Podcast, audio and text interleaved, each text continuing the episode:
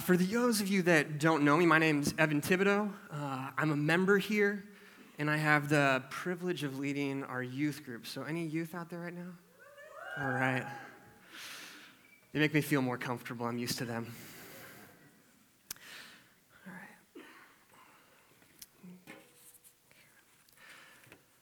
Joe and the worship team, thanks so much for that time of worship.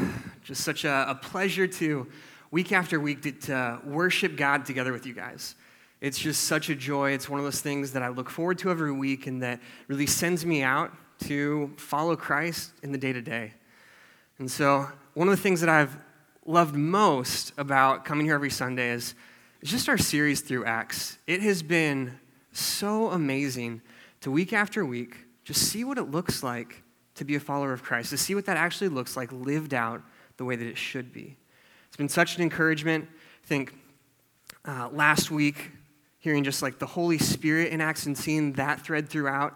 And then 2 weeks ago was the last time that we were following the general narrative of Acts.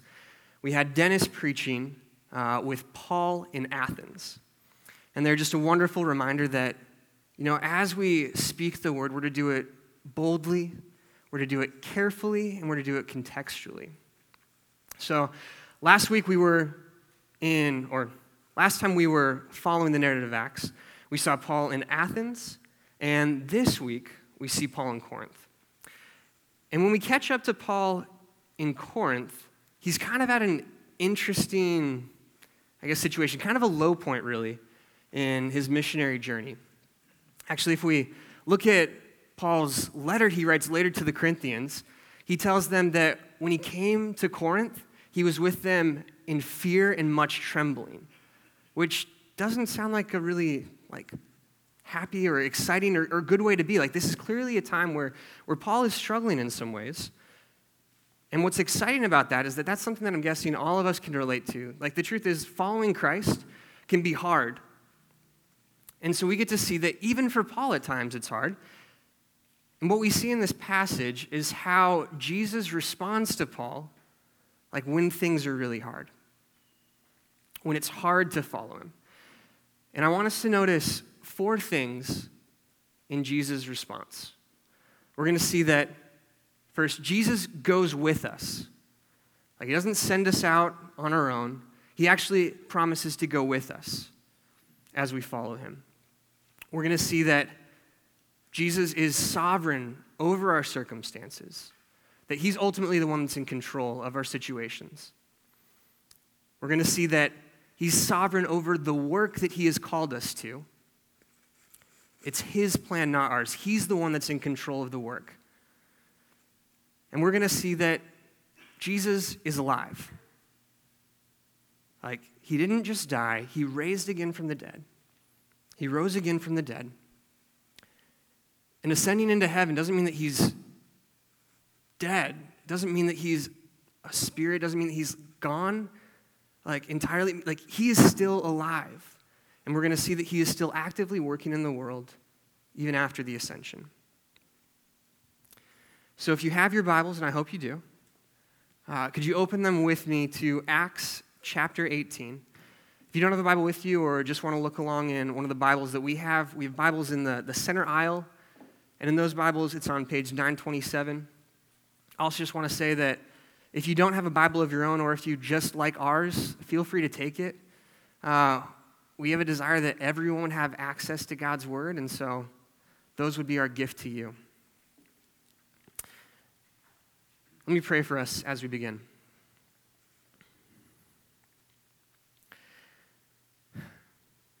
Father, I'm just so grateful for your Word.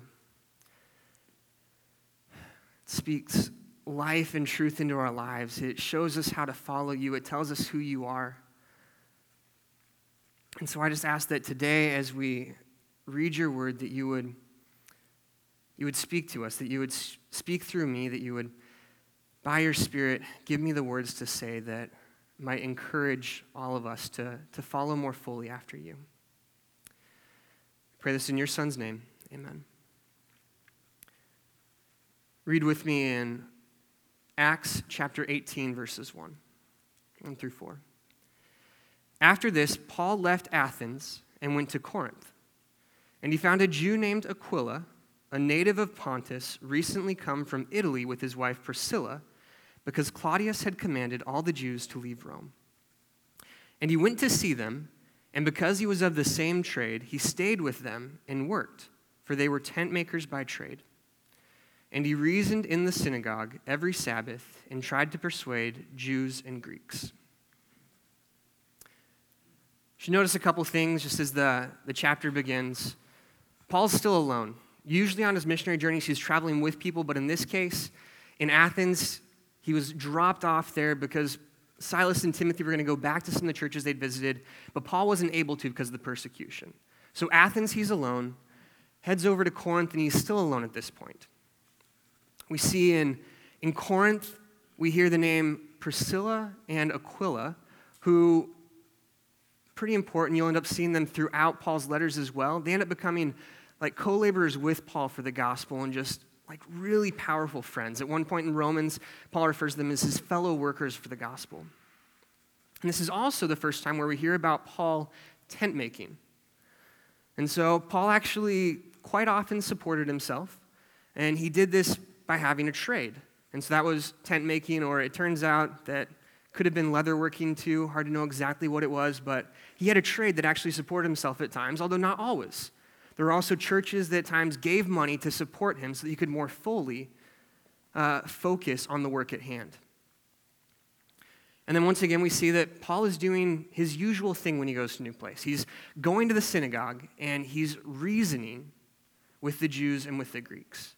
And I love that the word used is reasoning just because it indicates that he's thinking carefully about how to share who Jesus is. And just a good reminder to us that we should always be thinking carefully about how we can more, eloquently or individually share Christ with the people that we're interacting with. We want it to be something that is reasonable, that it's reasoned, that it makes sense to the people that we're speaking with. Keep reading at verse 5. When Silas and Timothy arrived from Macedonia, Paul was occupied with the word, testifying to the Jews that the Christ was Jesus. And when they opposed and reviled him, he shook out his garments and said to them, "Your blood be on your own heads. I am innocent. From now on, I will go to the Gentiles." And he left there and went to the house of a man named Titius Justus, a worshiper of God.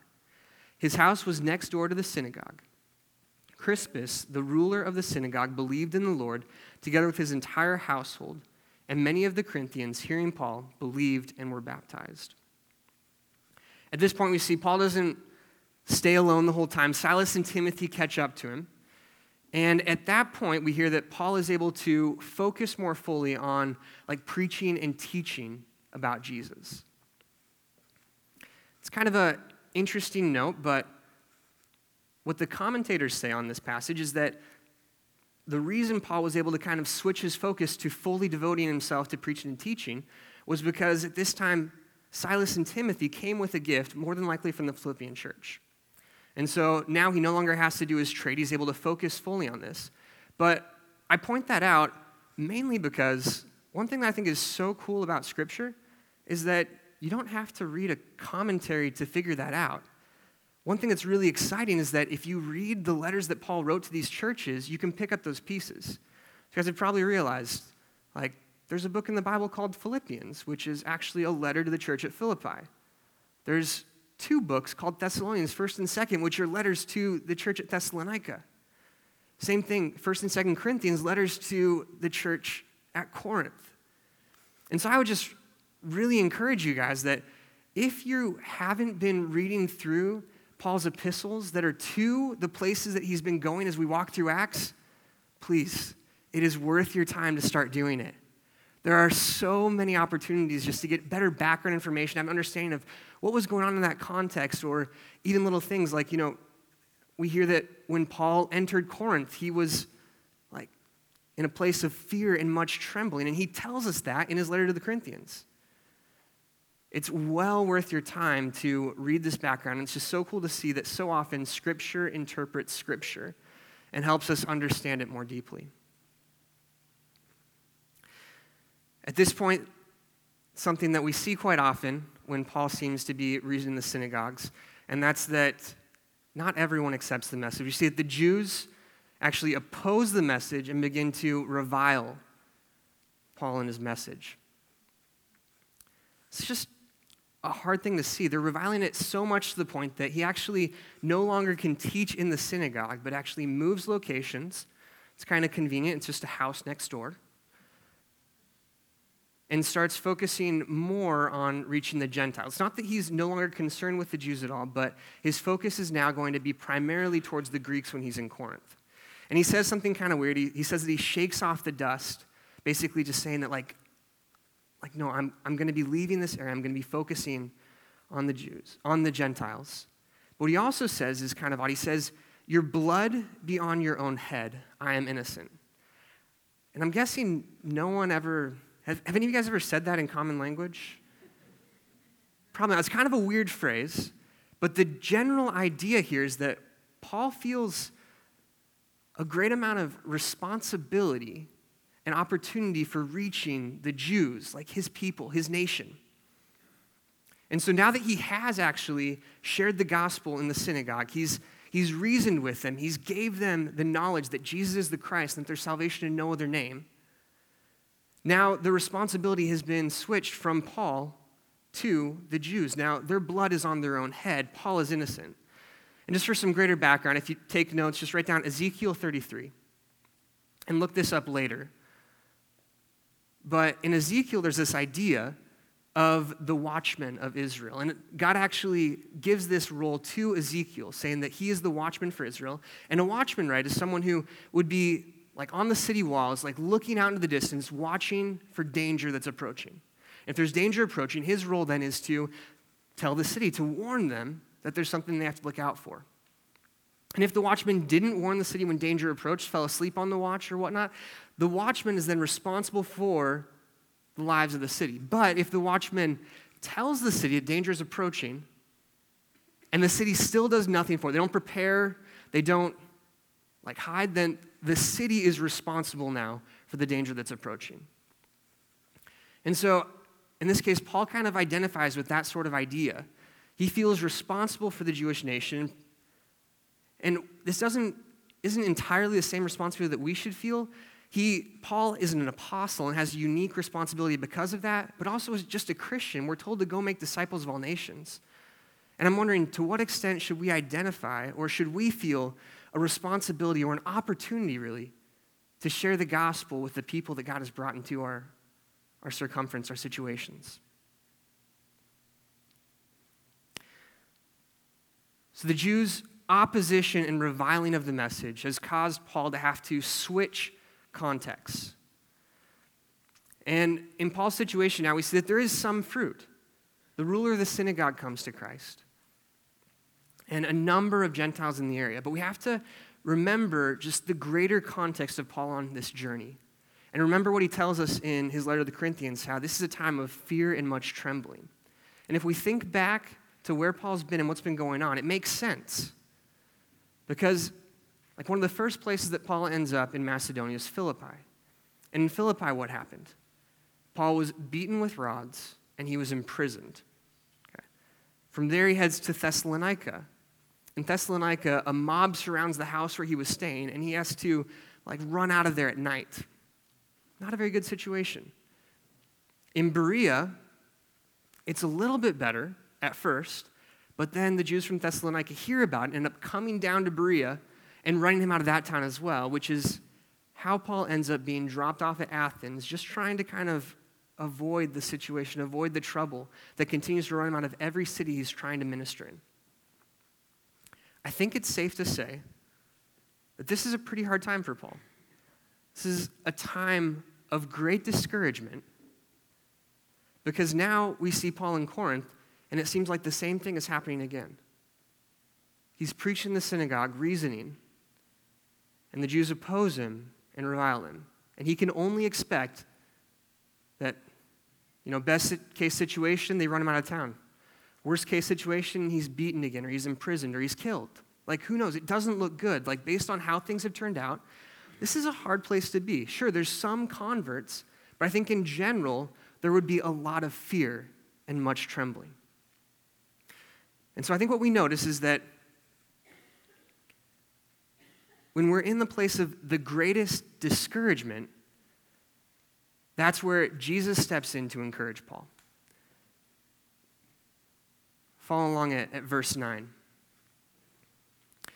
And the Lord said to Paul one night in a vision, "Do not be afraid, but go on speaking and do not be silent. For I am with you, and no one will attack you to harm you. For I have many in this city who are my people." And he stayed 1 year and 6 months teaching the word of God among them. Do you guys catch that? This doesn't happen all the time, but Paul's at this unbelievably discouraging point, and Jesus shows up in a vision. This is pretty cool. This is really exciting. I think it's just at a pivotal point for Paul where it's exactly what he needs. And if you guys didn't believe me before that Paul was afraid, I think now we can be sure that Paul was afraid. Because you notice the first thing Jesus told him? Don't be afraid. I think if Jesus tells you not to be afraid, you were probably afraid. Seems like a fair assumption. So he tells him, don't be afraid, but go on speaking. Which, if Jesus stopped right there, not very helpful. It's okay, I'm terrified. And now you tell me, okay, you shouldn't be scared. Don't be scared and just keep on doing the thing that's really scary. But Jesus doesn't stop there. And what he says next is so important. Jesus says, I am with you. And that's our first point, right? Jesus goes with us. He doesn't send us out alone. He doesn't send us out just to do his work and then leave us. He sends us out and he goes with us. I want us to notice just how comforting this idea of Jesus going with us should be. I think the best way to think about this is thinking about a child waking up from a nightmare. How many parents know exactly, the first thing that any child, says when they wake up? It's Mom, Dad. Or how many kids know the experience of waking up from a nightmare and just, the terror that is, and instantly you're just where is Mom or Dad? I mean, I'm 28 years old now, and I can still remember that experience of waking up, just petrified in bed, sitting up upright, and just crying out, Mom, Dad. And just absolutely just in pain because of the fear. And, Mom or Dad comes running, comes sits down next to me, puts an arm around me. And it's not that I don't remember the dream anymore. It's not that it wasn't still hard. My mom or my dad is there. It's okay now. The one who, is in control, is with me. And even though, it might still be scary, it's okay. Breathing starts to settle down. It's okay. Mom or Dad is there. Having Jesus go with us, we should understand in the same way. Jesus is the one that's in control. He's in control of all the situations that we're running into, and he's with us. He hasn't sent you out to do this hard thing alone. He's right there with you in it. What could be more comforting than that? And it's important to note, too, that this isn't just a promise that Jesus makes to Paul. But you guys remember the Great Commission?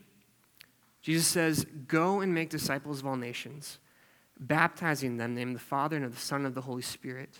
Teach them to do all that I have commanded you. And lo, I am with you always, even to the end of the age. Jesus sends us out on his mission, but he goes with us in it. He tells us, I will not leave you or forsake you. He's with us in the hardest times, in times of greatest discouragement, right there with us.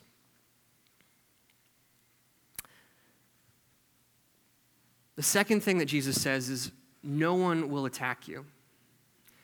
And if we keep on reading 12 through 17, we're going to see that promise actually fulfilled. No one to attack you to harm you. I think notice, too, that he doesn't say that there's absolutely going to be no one attacking you. He says no one will attack you to harm you. So basically, it won't be effective if they do attack you. So still could be kind of scary at times, but you know that ultimately things are going to be okay. So follow along at verse 12. But when Gallio was proconsul of Achaia, the Jews made a united attack on Paul and brought him before the tribunal, saying, This man is persuading people to worship God contrary to the law. But when Paul was about to open his mouth, Gallio said to the Jews, "If it were a matter of wrongdoing or vicious crime, O Jews, I would have reason to accept your complaint. But since it is a matter of questions about words and names in your own law, see to it yourselves. I refuse to be a judge of these things." And he drove them from the tribunal, and they all seized Sothenes, the ruler of the synagogue, and beat him in front of the tribunal. But Gallio paid no attention to any of this. I want to point out one thing here that I just think is really exciting, and it doesn't sound like it on the like at first, but it's Gallio was proconsul of Achaia. So the reason this is so exciting is because it's easy to think that, you know, what happens in this book is, you know, in a galaxy far, far away. And it is a long time ago, but 2,000 years, but it actually happened in real places. Like, Corinth is a plane ride over there. Like, I've had the opportunity to walk down the streets. Like, this is a real place. And so when it talks about Gallio as proconsul, that's a real guy. He has a Wikipedia page. Like, he exists. And what's really interesting is that Gallio was proconsul for a very short period of time. He was appointed around 50, 51 or so, and he got ill after a year or two and then had to resign. So he was only proconsul in this area for 1 or 2 years, which means that we can date Paul's time in Corinth with pretty amazing accuracy. And we know that Paul was there sometime between like 51 and 52 is the best guess. So right around 30 years after Jesus ascended is when Paul is in Achaia. Like, how exciting is that? Like, this isn't just like some myth. This isn't a fairy tale. Like, this actually happened. Like, we're reading history that's like has validity to it, can be verified with external sources. Like, this should really excite us. Like, it's real. One of my favorite musical artists is a guy named Andrew Peterson, and one theme that shows up throughout his songs is this idea: the stories are true. It's really exciting, guys. These stories are true, and it transforms everything. But jumping back to Jesus' promise to Paul, that despite people might attack, that no one will be able to harm him. What we see here is that the Jews basically unite and choose to attack Paul, and the way in which they attack him is through a legal battle. In the Roman world, the Jews actually had their religion accepted by Rome. They were legally allowed to practice. It was one of the accepted religions. Not every religion was accepted, but Judaism was. And so the Jews thought through this, that if they can convince Rome, if they can convince Gallio in this case, that Christianity is not a part of Judaism, then all of a sudden Christianity is no longer accepted. All of a sudden now Rome is against Paul, not just the Jews. And so they bring this attack against Paul, and they give their message to Gallio.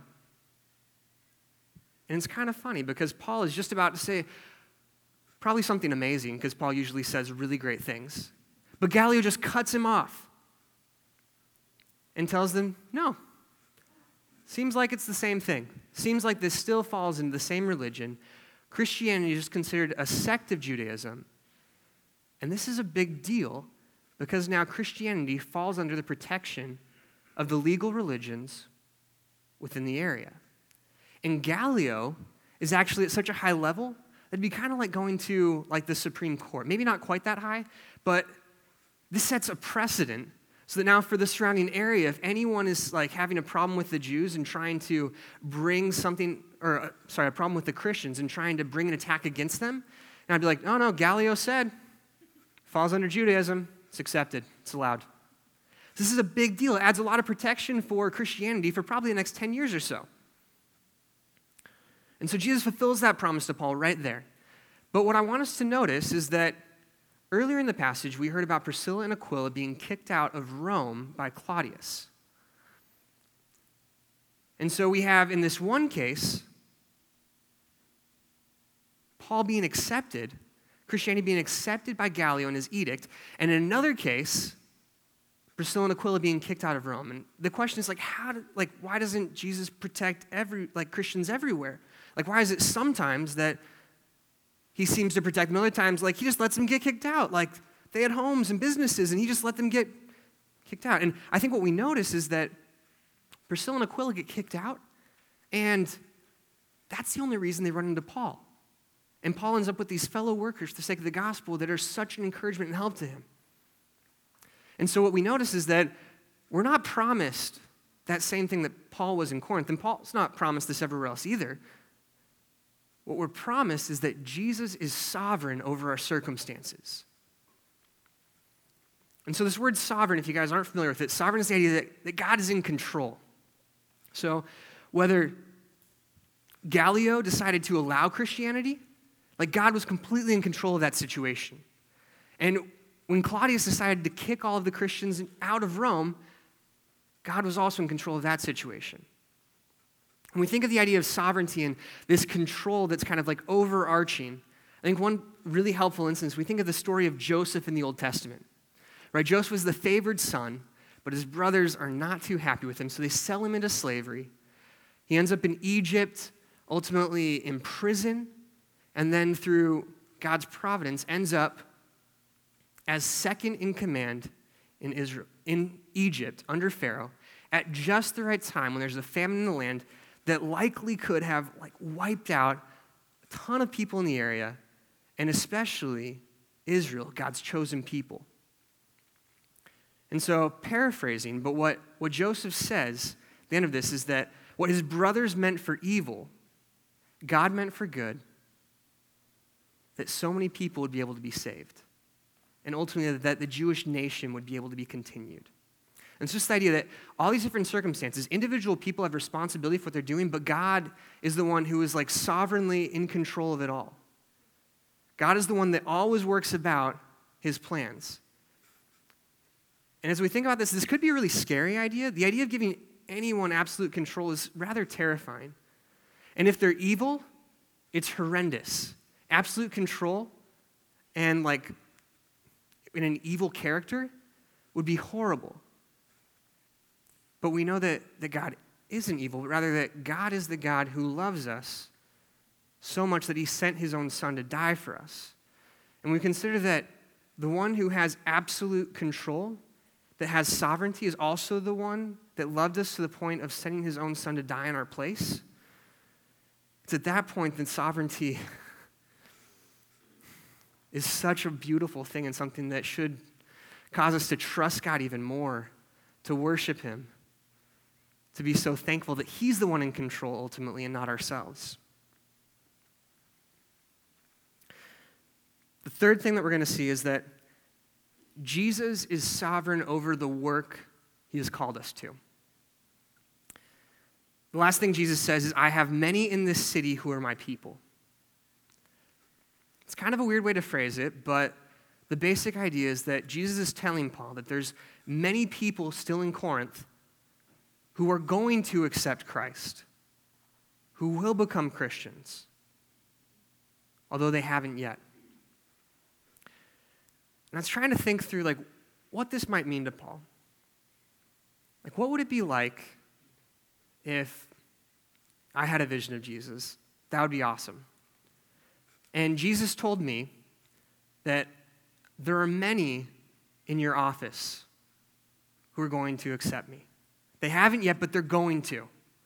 Or I think about my family, and if God told me there are many in my family who are going to accept him. Or many in my neighborhood. And as I think about that, I just think, oh my gosh, that would be so exciting. That would be so encouraging. I know that the labor that I have to put in now, of course I'm going to keep on trying. I know that people are going to come to Christ. Be so encouraging. And I think what we have to realize that although that God hasn't told us necessarily in each of our spheres who might end up coming to him, what he has told us is that the harvest is plentiful, but the laborers are few. Therefore, pray the Lord of the harvest, send out laborers into his harvest. So as the harvest is plentiful, that there's still a lot of people that are going to know, that are going to accept Christ. He also tells us in Matthew 24, he says, "And this gospel of the kingdom will be proclaimed throughout the whole world as a testimony to all nations, and then the end will come." And the basic idea here is that it's just the logic is, okay, before the end comes, the gospel will be proclaimed to all nations. So has the end come yet? No, Jesus hasn't come back yet, which logically then means the gospel hasn't yet been proclaimed to all nations. The work is not done, which means there's still people that are going to accept Christ, which means there's still work for us to do. And we also know that it's ultimately God who changes hearts. Nothing that we say ultimately is what convinces someone to become a Christian. It's God working in their hearts through the Holy Spirit. And we know that there's still people that are going to accept. Maybe in your circumstance, maybe at work, in your neighborhood, overseas, like in the Islamic State. Like, there are still people that are going to accept Christ because the end has not yet come. And we also notice that God is sovereign over the work. He's the one that's in control of it. He's the one that's working in people's hearts. He's the one that's ultimately drawing people to himself. And he simply asks, will you participate in it? Will you be faithful to follow me as I lead? I go with you. I'm in control of the situations. Will we be faithful to participate in the work that God is in control of?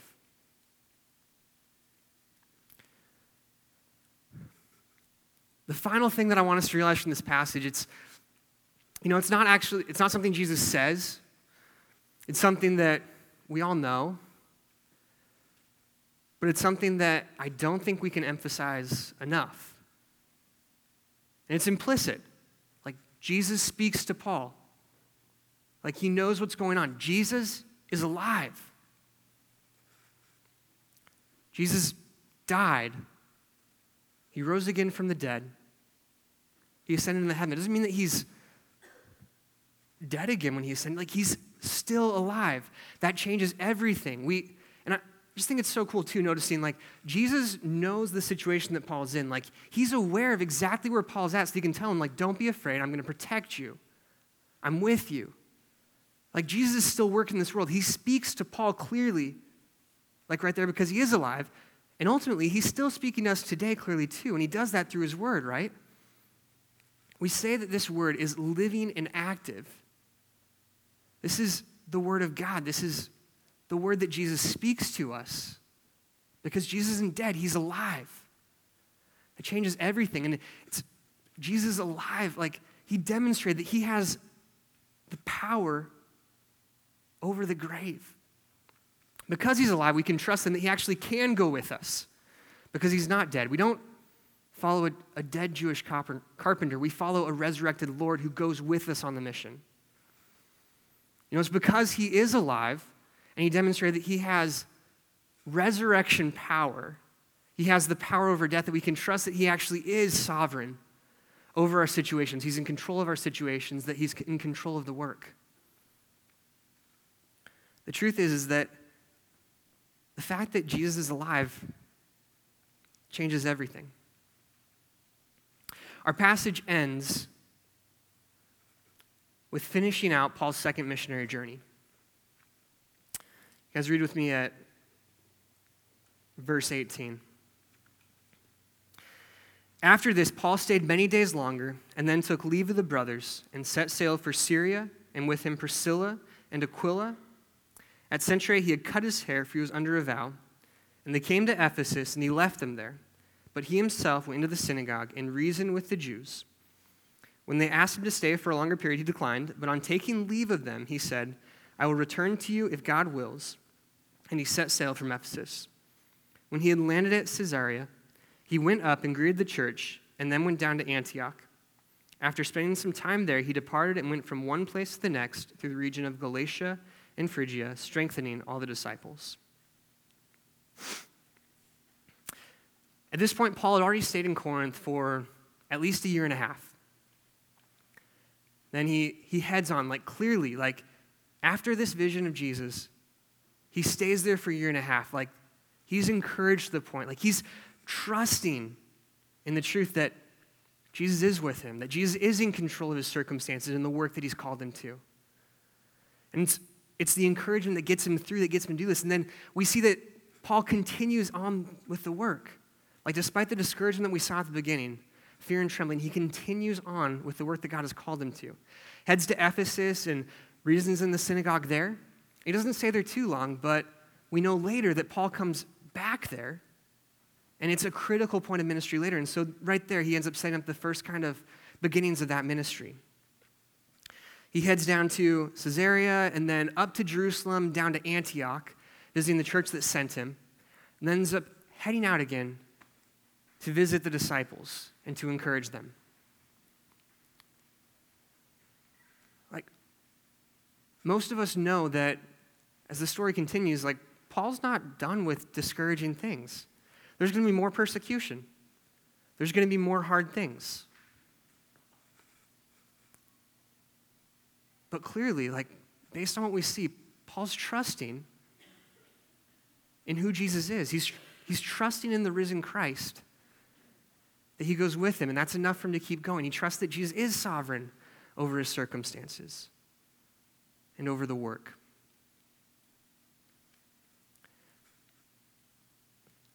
I think most of us realize that following Christ is just hard at times. It's hard to be faithful, and especially that part that Jesus says, to speak and to not be silent. Like, that's honestly hard, and I'm so grateful that Jesus mentions that. Like, he understands that that's hard. He knows it's a fearful thing to follow him. And so I want us to think, when it feels tough to maybe share with a friend because previously it felt like it hurt that relationship, like, remember, like, Christ is with you in that.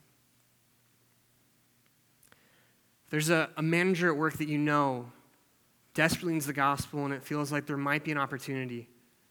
But it's a scary thing, because you don't know that could affect that relationship, opportunities for promotion. Remember that Christ is sovereign over your circumstances. Or maybe there's like a neighbor, and you've already tried sharing with one neighbor, and there's no fruit from that. They're just opposed to the gospel, like we saw the Jews were. And it's like, well, why would I try again? Remember that God is the one who is sovereign over the work he has called us to. Or maybe it's just you're doing the work, but you're just tired and exhausted. And it just feels hard at times. It feels like too much. Remember that Christ is the one who's conquered death. Jesus is alive. Jesus is the one that offers to the world the opportunity to be saved from sin and death by trusting in him.